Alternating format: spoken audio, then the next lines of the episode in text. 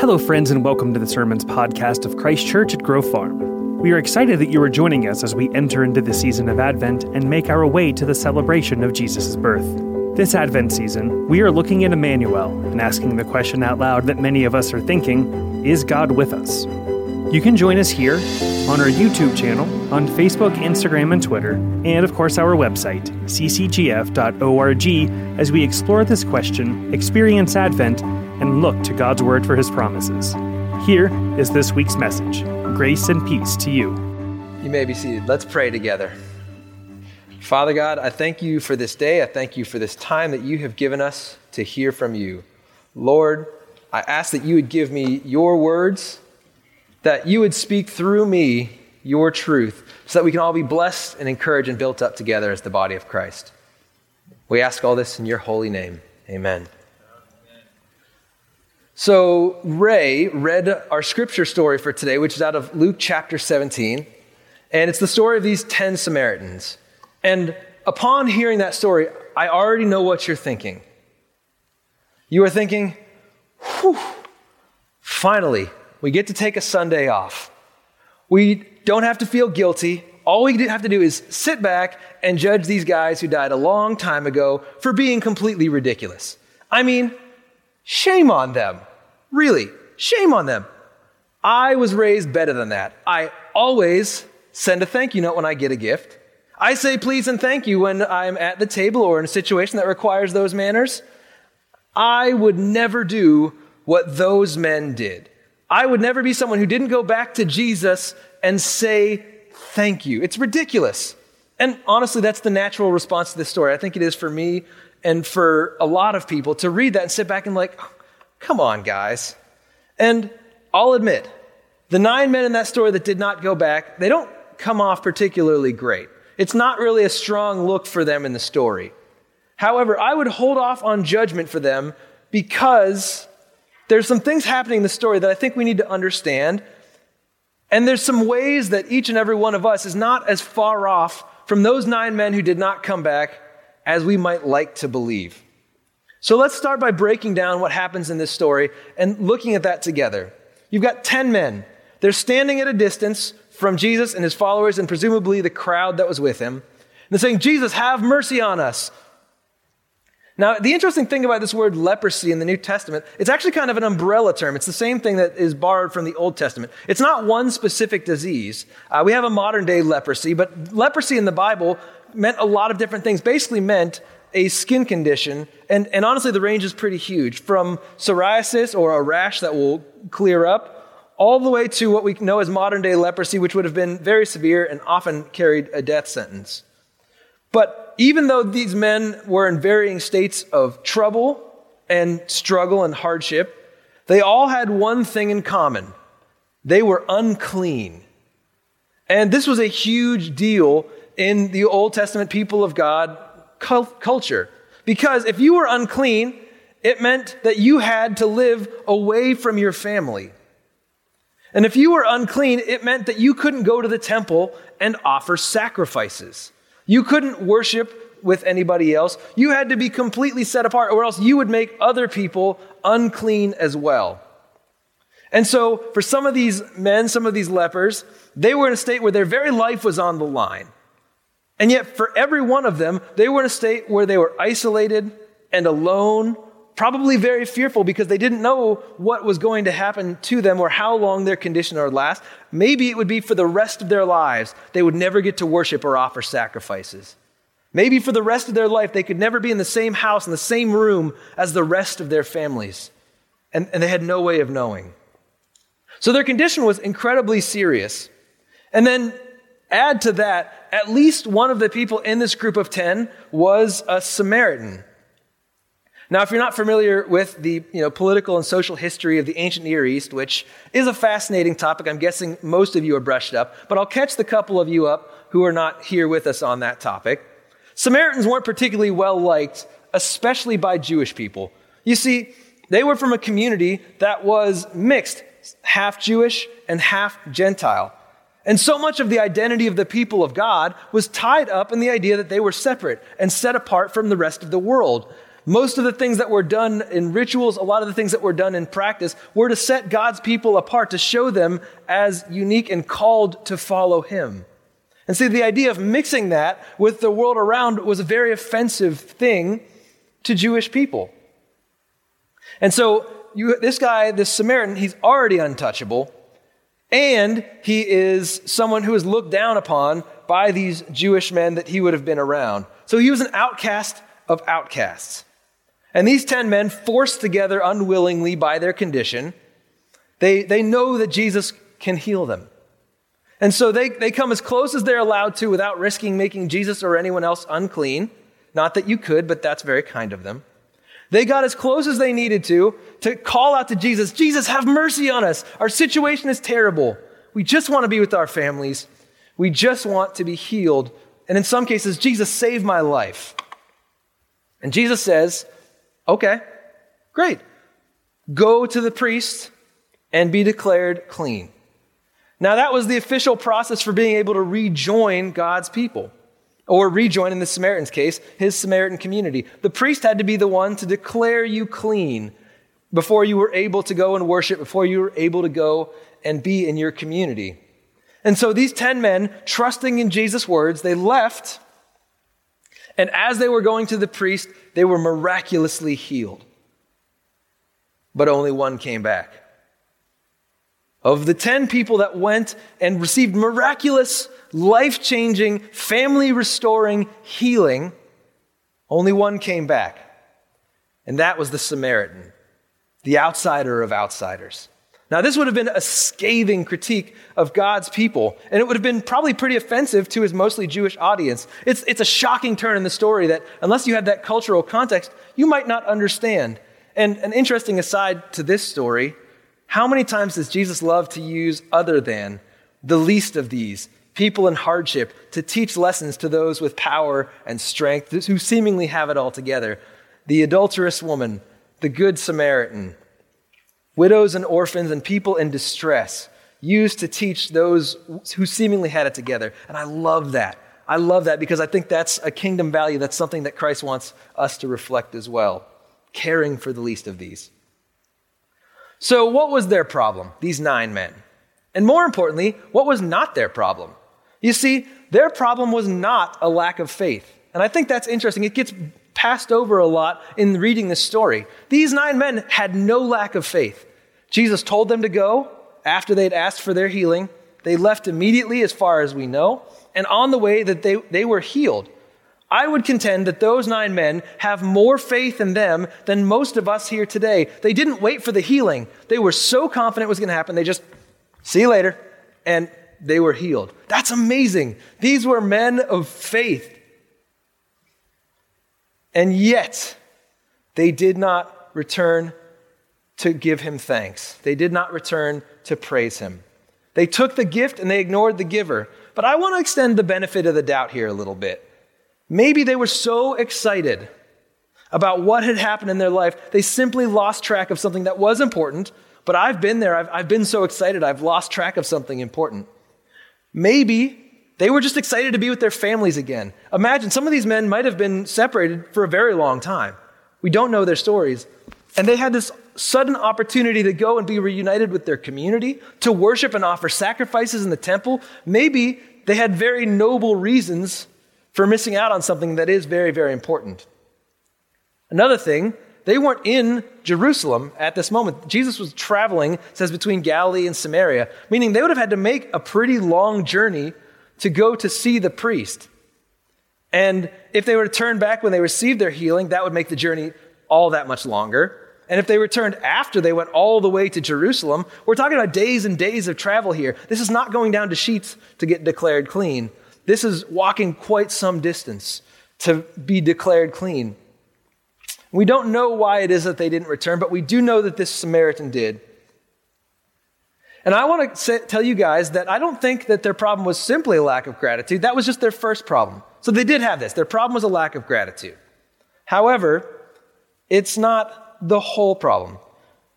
The lack of gratitude was evident. They did not return to Jesus, they did not thank him, even though the Samaritan man did. We don't know what their heart was, we don't know what their state was, but we do know by their actions that they lacked this gratitude. But I want to tell you that the lack of gratitude was a symptom and not the disease. Now, imagine with me, if you will, that your appendix is infected. This is a pretty serious thing that can happen very unexpectedly. It's supposedly extremely painful, and you have a fever, you have this severe pain. You go to the doctor, and they give you a medication that takes away all the pain. You feel great, 100% better, and does nothing for the uh, infection in your appendix. Well, you're probably still going to die from that infection. And the same way, if these men in this story only learned gratitude, they would be missing out on something very, very critical that they needed to have. This lack of gratitude, this prioritizing maybe going with family or going to worship or whatever it was over returning to thank Jesus, it was a symptom of the problem. It was not the problem itself. And the critique of those men, and by extension, the critique of the people of God in the community, was this they were missing the point. They were missing the point. The healing that they received was, in fact, a means to an end. It was a means to an end. The healing that they received was meant to bring them back to God. Now, mind you, some of us do lack gratitude. And I think that's, that's important. I don't want to gloss over the very first thing in the story. I think there's a bigger point, but this point I don't think should be glossed over. We do sometimes find ourselves with a lack of gratitude. My son Hudson, who is two and a half, is not one of those people. If you want a lesson in gratitude, go to Hudson and join him in his nighttime prayers. We read our Jesus story, we sing our song, and then we say our prayers together. And that kid gets gratitude in a way that I don't. You see, he thanks God for everything in his prayers. He thanks God for hot dogs, his cousins, the yellow toy car, the blue toy car, the red toy car, the green toy car, our neighbor's dog, playing with his grandparents, reading books. He has thanked God for his eyes. He has thanked God for his ears. He gets gratitude in a way that we don't. I don't think in my entire life that I've ever thanked God for my ears or the green toy car. He understands that everything he has is something he can be thankful for to God. And I would hate for any of us to miss out on the opportunity to experience the contentment and the joy that comes with giving thanks to God. We need to be people who experience gratitude. And even in the most difficult circumstances, we can always find gratitude for the work of Christ in our behalf. So that Christ who came, lived a perfect life, died and rose again, that is always a place where we can experience gratitude. But again, a lack of gratitude is not the biggest problem in this story. It is one, and it's a problem that we need to be aware of, but it's not the biggest problem in this story. The biggest problem is that those nine men missed out on Jesus. How terrible is that for them? Those nine men missed out on an, on an opportunity to walk with the Messiah. They were so caught up in the experience of being healed. They were so caught up in maybe the journey to Jerusalem to be declared clean and everything that came after that. They missed out on Jesus. What a terrible loss that had to have been. What a shame. Jesus healed these men as a way to bring them back to himself. He healed them to bring about a restored relationship with Him. The healing was a means to an end. And in missing out on that, they missed out on the greatest thing that they could have received. They missed out on the ultimate gift because they were satisfied only with the first thing that Christ did for them. That was meant to be a signpost pointing them to Him. That is their biggest problem. They missed out on the better gift because they were satisfied with the lesser one. It's a lot like this picture that you're going to see here up on the screen. I'm sure made with the best of intent. And it says, in case of fire, do not use the elevator, use the stairways. But what's important is right below it that series of dots. That's called Braille. And it's an essential instruction for those who are blind to be able to read signs and interact with the world around them. Now, for those of you detectives in the room, you've already figured out the problem with that sign. It is printed on a piece of paper. And therefore, those braille dots are completely and totally flat and therefore useless to the only people that they are intended for blind people. And if we are just focused on the material things that we get, if we are just focused on anything else, we are like flat braille. We are missing the main point of what we should be doing, who we are supposed to be. And even if we are grateful for God's physical provision, or if we're grateful for God's spiritual provision and we miss Him, we miss the point. We miss out on God's salvation sometimes, people do, because of the blessings that they have. They get focused on the fact that God has blessed them with a lot of material wealth. And they may experience some sort of broad sense of gratitude. They may even experience a gratitude to God, but they miss out on the bigger thing, his salvation, because they've been materially blessed. Or they've been blessed with a wonderful family or a job that they love. And you can thank God without really knowing him. We see it all the time. I think it's, it's sort of a cultural thing, especially in America, that happens quite a bit. We can thank God without really knowing him. And even more, we can thank God without really following Him, without doing the next thing, which is being drawn to Him. And what a shame if we settled only for that, that experience of being thankful when we could have this full and restored relationship with God. We're still, those of us who are saved, who call ourselves followers of Jesus, who have trusted that Christ is our Savior, we might miss Him even after we are saved. The nine Jewish men were ostensibly followers of God. They had faith. They obeyed in going and trusting in that healing, and yet they still missed out on the most important thing. They missed out on Jesus himself. They missed out on their Savior, their Messiah, time with Him, an opportunity to walk with Him, simply because they got sidetracked on lesser things. Now, I don't like this quote that's going to come up here because every time I read it, I feel more and more convicted. It's a quote from a writer, preacher named John Piper from a book, God is the Gospel. But I think it's one of the most important questions that we can ask ourselves as followers of Jesus. And it's a really perfect heart check for those of us who are wondering Am I someone who's satisfied with less? Am I missing out on God Himself?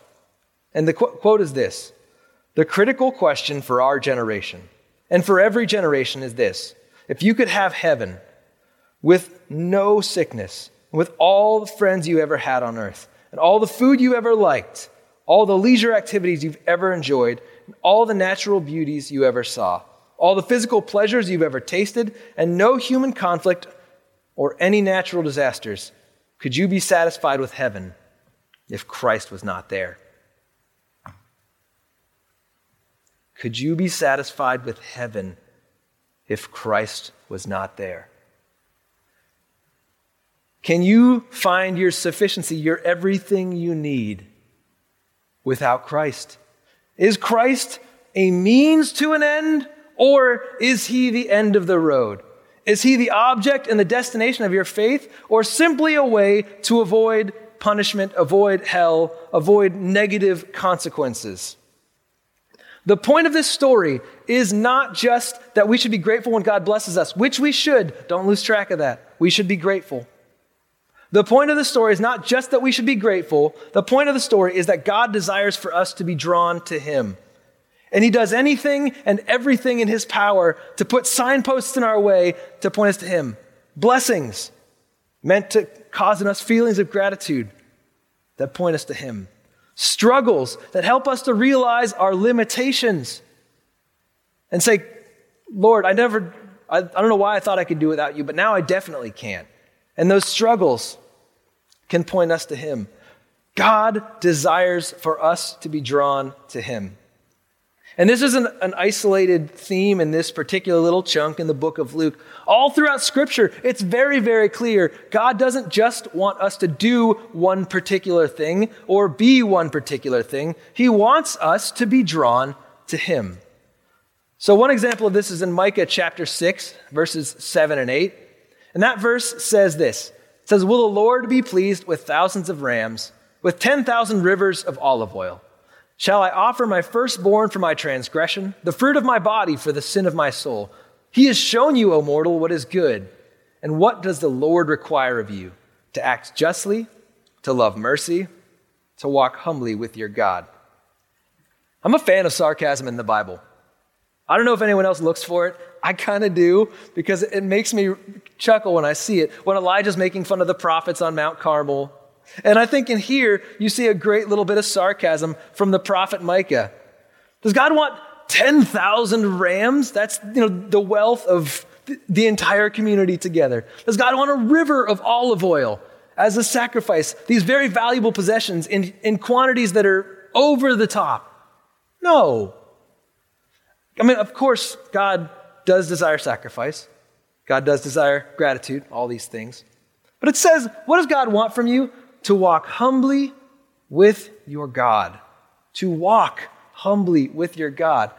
God didn't just save us so we could avoid punishment, He saved us for that restored relationship with Him. God saved us to call us to Himself. He loves us, He made us for that purpose to be in relationship with Him. And it would be such a shame to fall short of God's best for us and let anything else distract us from what He has for us. Another place we see this is in Psalm chapter 51 verses 16 and 17. And it says, You do not delight in sacrifice, or I would bring it. You do not take pleasure in burnt offerings. My sacrifice, O God, is a broken spirit, a broken and contrite heart, God, you will not despise. The Lord isn't impressed with our sacrifices. The Lord isn't just blushing at our gratitude. The Lord wants us to have a humble heart to come before Him in submission to Him. The best place we can be, by the way. He isn't after our sacrifices, He isn't after our actions, He's after our hearts. And everything else that we do comes out of that. It's an inside out situation. It's not get the gratitude and, and then, you know, we'll work on our heart. It's not offer the sacrifices and then we'll work on our heart. It is a heart desiring to follow after God. Yes, gratitude is a part of that relationship. We should trust him. We should bless him and praise him for the ways that he provides for us. In, in the vein of Hudson, even little tiny things like toys that we enjoy, even little tiny things like a great meal that we've had. But the Christian life at its heart is not about doing better, it is about desiring him. And over and over again, Jesus hammers this home in his teachings. The Christian life is not about doing better, it's about desiring him. God wants us, our lives, our hearts. God wants our obedience. He wants our worship. Everything given over to Him. I, I once gave a message to a group of students that they didn't like, so I'm going to do it again. I told the students it is impossible to be an athlete and a Christian. And it's impossible to be a scientist and a Christian. It's impossible to be an artist and a Christian, a video game player and a Christian. It is impossible to be an accountant and a Christian. Because no matter which one of those things you are, you've put things in the wrong order. You are a Christian who plays sports. You are a Christian who keeps track of money and finances. You are a Christian who uses your gifts and talents to make incredible works of art. And our foundation needs to continuously be built on the idea that we are Christians who? We are not artists who follow Jesus. We are not scientists who follow Jesus. We are Christians who faithfully do science to the best of our ability with the fullest of our intellect. We are Christians who make art with the full expression of our gifts and talents in the way that God has wired us to do. God desires for us to be restored to Him.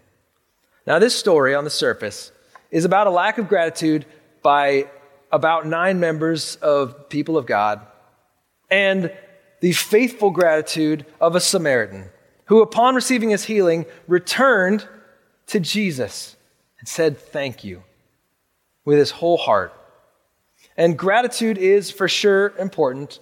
Gratitude is something we can't afford to miss out on because it shapes our hearts and our minds. It is a part of our relationship with God. It's an expression of a heart that desires to follow after Him. But God's blessings and the gratitude we experience are meant as signposts to point us to a restored relationship with Him. God is the end and the object of our faith. So, first thing, be grateful this week. Don't miss out on opportunities for gratitude. Look for ways to thank God. Instead of passively saying, okay, a great thing has happened, and so I'll thank God, be conscious of it. Look for it. Find things that you can praise God for because He has blessed each and every one of us in many, many ways. And even if you're having a particularly difficult day, or week, or year, or decade, there are still opportunities for gratitude. And find contentment in what you have rather than being fixated on things that you don't. But more than that, more than the contentment, more than the gratitude, more than any other thing that you can do, go to God. Go to God in prayer, as we're going to do over and over again throughout this uh, coming year. Come to a prayer meeting, start one at your house. Go to the Lord in prayer, talk with Him, dwell with Him, spend time with Him. Go to God and worship. Consider how you might make worship through music or any other means a part of your life outside of this place. And set aside and carve out moments of worship to God. Go to Him and walk humbly with Him in all circumstances. Don't stop short at those blessings, but allow them to draw you to Him. Let's pray. Father God, I'm so grateful that you put signposts in our life to draw us to you. Lord, help us not to be like those nine men who had faith who trusted enough to receive that healing, but then stopped short of the greatest gift of all, which is knowing you and walking with you. Lord, you don't desire for us to pour out everything in our life in a show of worship with no heart behind it. God, you desire for us to walk humbly with you. So help us to faithfully do that, hour in and hour out, day in and day out, for your glory and for our good. Amen.